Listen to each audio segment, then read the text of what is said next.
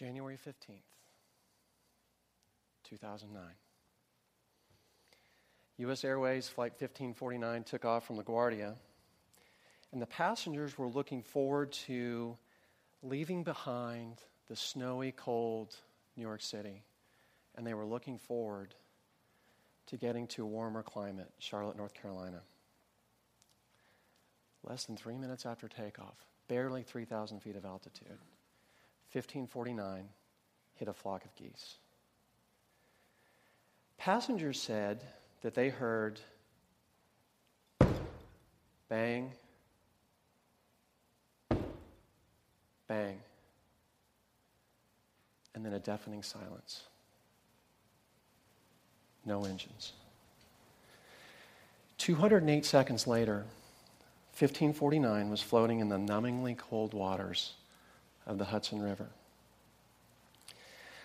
Remarkably, 150 passengers, three flight attendants, the captain, and the first officer, there were no serious injuries. Everybody walked away with just minor cuts and scrapes. All of this took place over one of the most populated cities in the entire world. How can that be? It's the pilots. It's the pilots. Now, there are a lot of uh, professions that we respect. We respect doctors, we respect firefighters, we respect police officers, we respect soldiers and Marines. But as far as people that we admire on that list, number one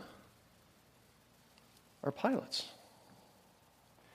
It's calm and confidence in the face of chaos. When things are at their worst, is when pilots are at their very best. Now, if you compare the transcript of the cockpit voice recorder from 1549 with that script from Sully, there is no Hollywood embellishment. The pilots in the cockpit that day were just as cool as the actors in the movie. How can they be so cool under such intense pressure? There's a couple of reasons. One is they have a checklist. They have a checklist for everything. So they don't forget the big stuff and sometimes the small stuff, which could be the big stuff. And the other thing they do is they practice. They practice all the time. When they're not in the cockpit flying, they're somewhere in a simulator. And when they're not in a simulator, in their mind, in their spare moments, what they're doing is they're imagining a scenario that is horrific. And then if that happens, then I do this. But if that happens, then I would do this. And the reason that they do this is because every time they fly, the stakes are life and death. So, our scripture reading today is Acts 7 54 through 60. Now, we're going to refer back to a couple of spots earlier in Acts, so if you want to keep your Bible open, that'd be great. But this is about Stephen when things were at their worst he was at his best. The stoning of Stephen, New International Version, starts at 54. When the me- members of the Sanhedrin heard this, they were furious and gnashed their teeth at him. But Stephen, full of the Holy Spirit, looked up to heaven and he saw the glory of God and Jesus standing at the right hand of God. Look, he said, I see heaven open and the Son of Man standing at the right hand of God. At this, they covered their ears, yelling at the top of their voices. They all rushed him, dragged him out of the city, and began to stone him. Meanwhile, the witness, the, the witnesses laid their coats at the feet of a young man named Saul. While they were stoning him, Stephen prayed, Lord Jesus, receive my spirit. Then he fell to his knees and he cried out, Lord, do not hold this sin against them. And when he said that, he fell asleep. This is the word of God for the people of God. Thanks be to God. So, for a few weeks now, we've been doing a sermon series on Acts. And Acts tells a story about how the apostles were rolling out the church. It talks about the ups and downs. It talks a lot about the growing pains because some days they might have added a few people, some days they were adding hundreds of people, some days they added thousands of people to the church. The backdrop to all this is how the apostles were creating a huge problem for the Jewish religious establishment at the time. So, our, our scripture today is centered around Stephen and his very brief time as a Christian and how his story can help today. Stephen was, he was not a native of Jerusalem, he was a foreigner. But he was a rabbi, and maybe the other interesting thing about him was he was a brilliant religious scholar.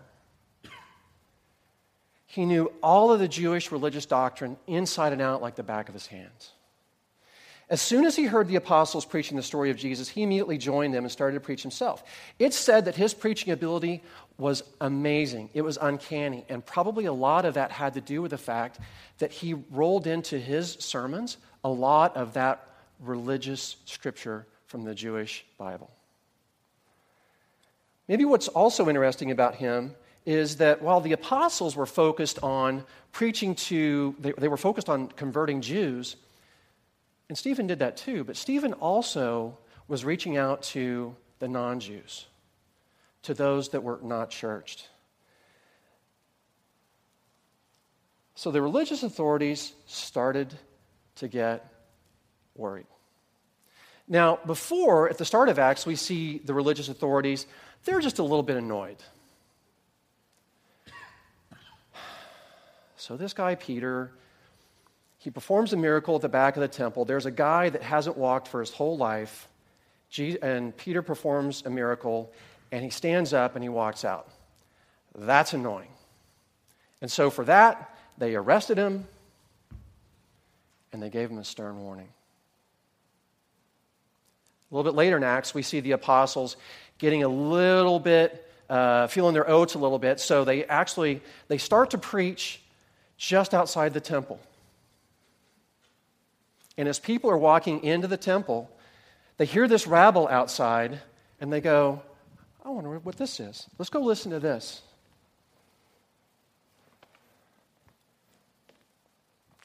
That was even more annoying. The religious authorities arrested them, they put them in jail, they flogged them, gave them a sterner warning, and sent them on their way. But now, now, these Christians, they are picking off our rabbis. They're picking off the best and brightest of us. And we have to stop this now. So, this sets the stage for a showdown. They had to make an example of Stephen because he was one of them. And now he's one of those guys. He, as far as they were concerned, he was a traitor. So they pick him up, they bring him in, put him in jail, and they put him on trial.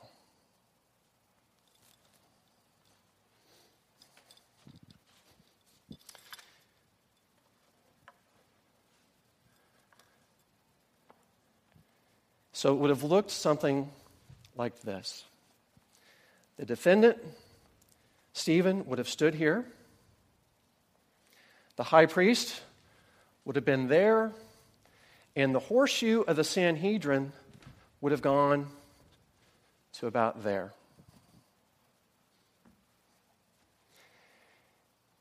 Imagine what that would have been like. A cavernous room no doors, no windows, no natural light. Stephen would have been surrounded by 70 or 80 angry faces, cloaked in brightly colored robes, depending on what rank they were inside the hierarchy of the Sanhedrin.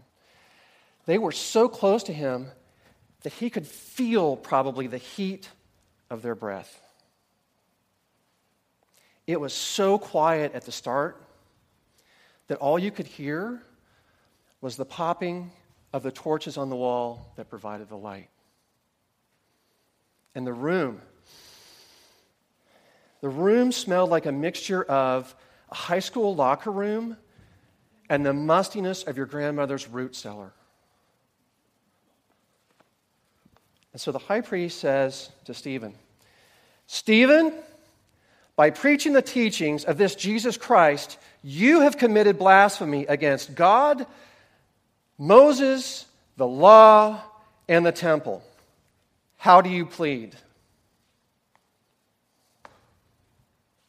And Stephen is all alone. in the midst of all of this.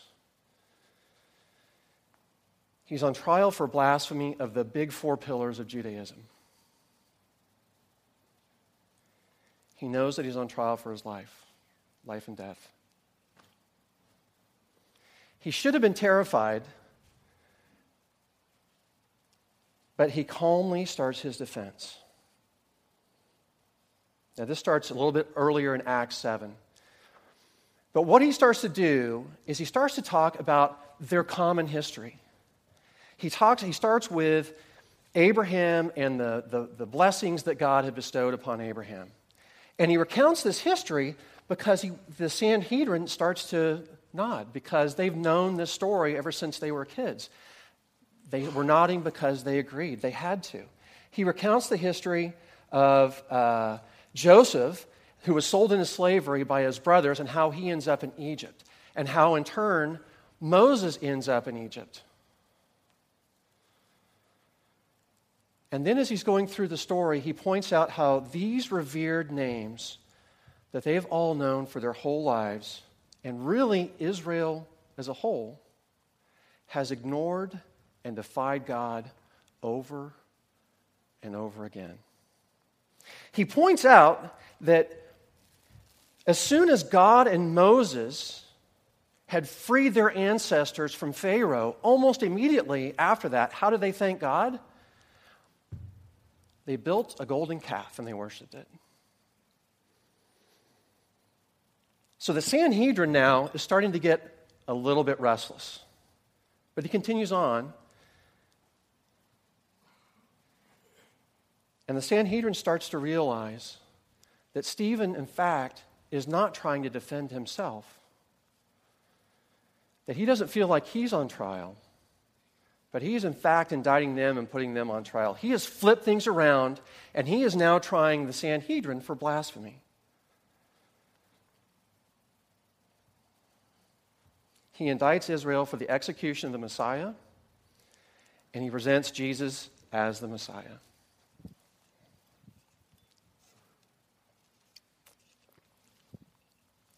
Stephen calmly addresses, but forcefully addresses, the Sanhedrin.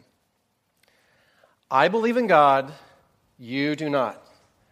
I believe in Moses, you do not.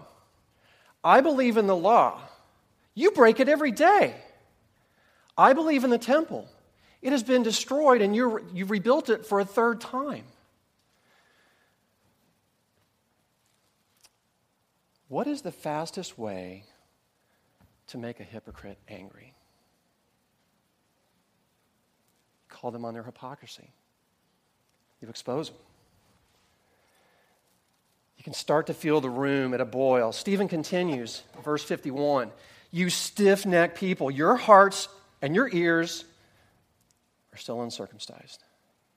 You're just like your ancestors. You always resist the Holy Spirit. Was there ever a prophet your ancestors did not persecute? They even killed those who predicted the coming of the righteous one. And now you have betrayed and murdered him. You have received a law that was given through the angels, but you have not obeyed.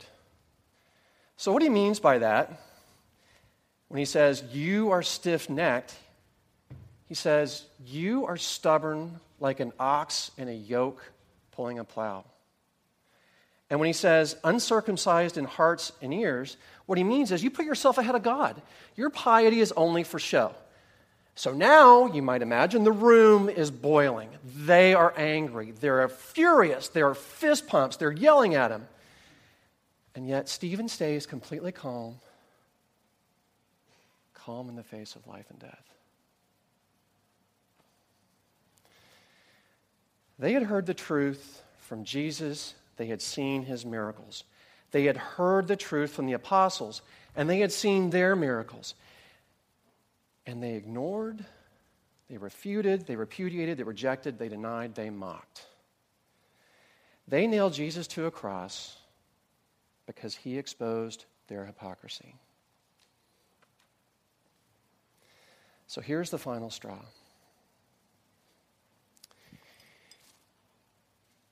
When they had tried Jesus in this very room, and the high priest had asked him, Are you the Messiah? And Jesus said, I am. And then he continued on and he said, And you will see the Son of Man seated at the right hand of the Almighty.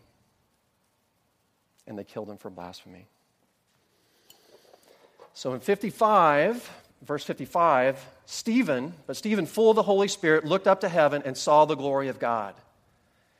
And Jesus standing at the right hand of God, and he said, Behold, I see heaven open and the Son of Man standing at the right hand of God. That's what they killed Jesus for. And now Stephen's confirming it. So in 57, at this point, they covered their ears, yelling at the top of their voices, and they rushed him, and they dragged him out of the city, and they began to stone him. They killed him. They killed him. The first martyr for Christ. So, what Stephen had in fact done was he'd re- rewound them back to when they had another prisoner on trial for blasphemy. The same place, the same people. They had to kill him. They can't kill Jesus for blasphemy and not kill Stephen for claiming the same thing that Jesus is the Messiah and seated at the right hand of the Father. And they didn't just kill him, they stoned him. Now, if you look at the pantheon of executions, if you look at, at hanging and beheading and even crucifixion, those are spectator events. A stoning is a participation event.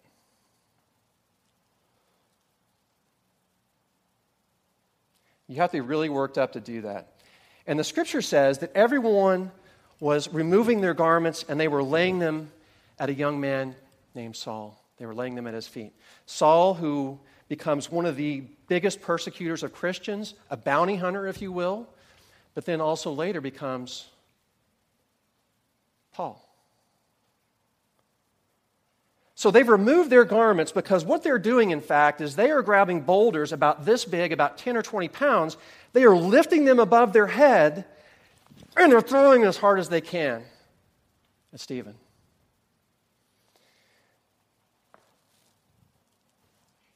Everybody feels vindicated after a stoning because everybody has blood on their hands. Why were they so angry?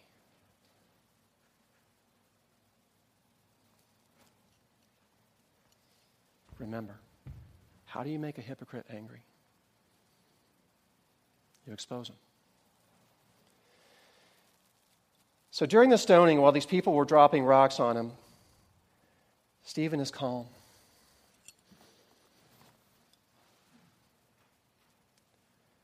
He's kneeling and he's calm in death. He looks at heaven and he says, Father, Forgive them for their sins.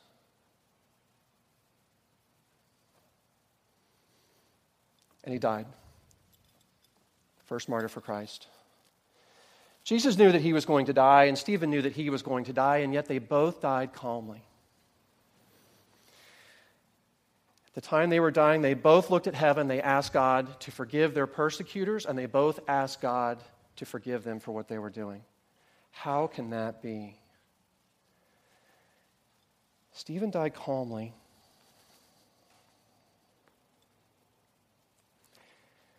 Because he was full of the Holy Spirit. For Stephen, when things were at their worst for him, he was at his best. How many times have we been in a situation where they said that and then I said this. Oh! I should have said this. How many times have we been in a situation where we wish we could do it over because we totally blew it? How many drop passes, missed putts, dents in the car, harsh words to somebody that didn't deserve it? If you look back over the, uh, uh the course of a life, most of the time, most of us in those situations, we blow it.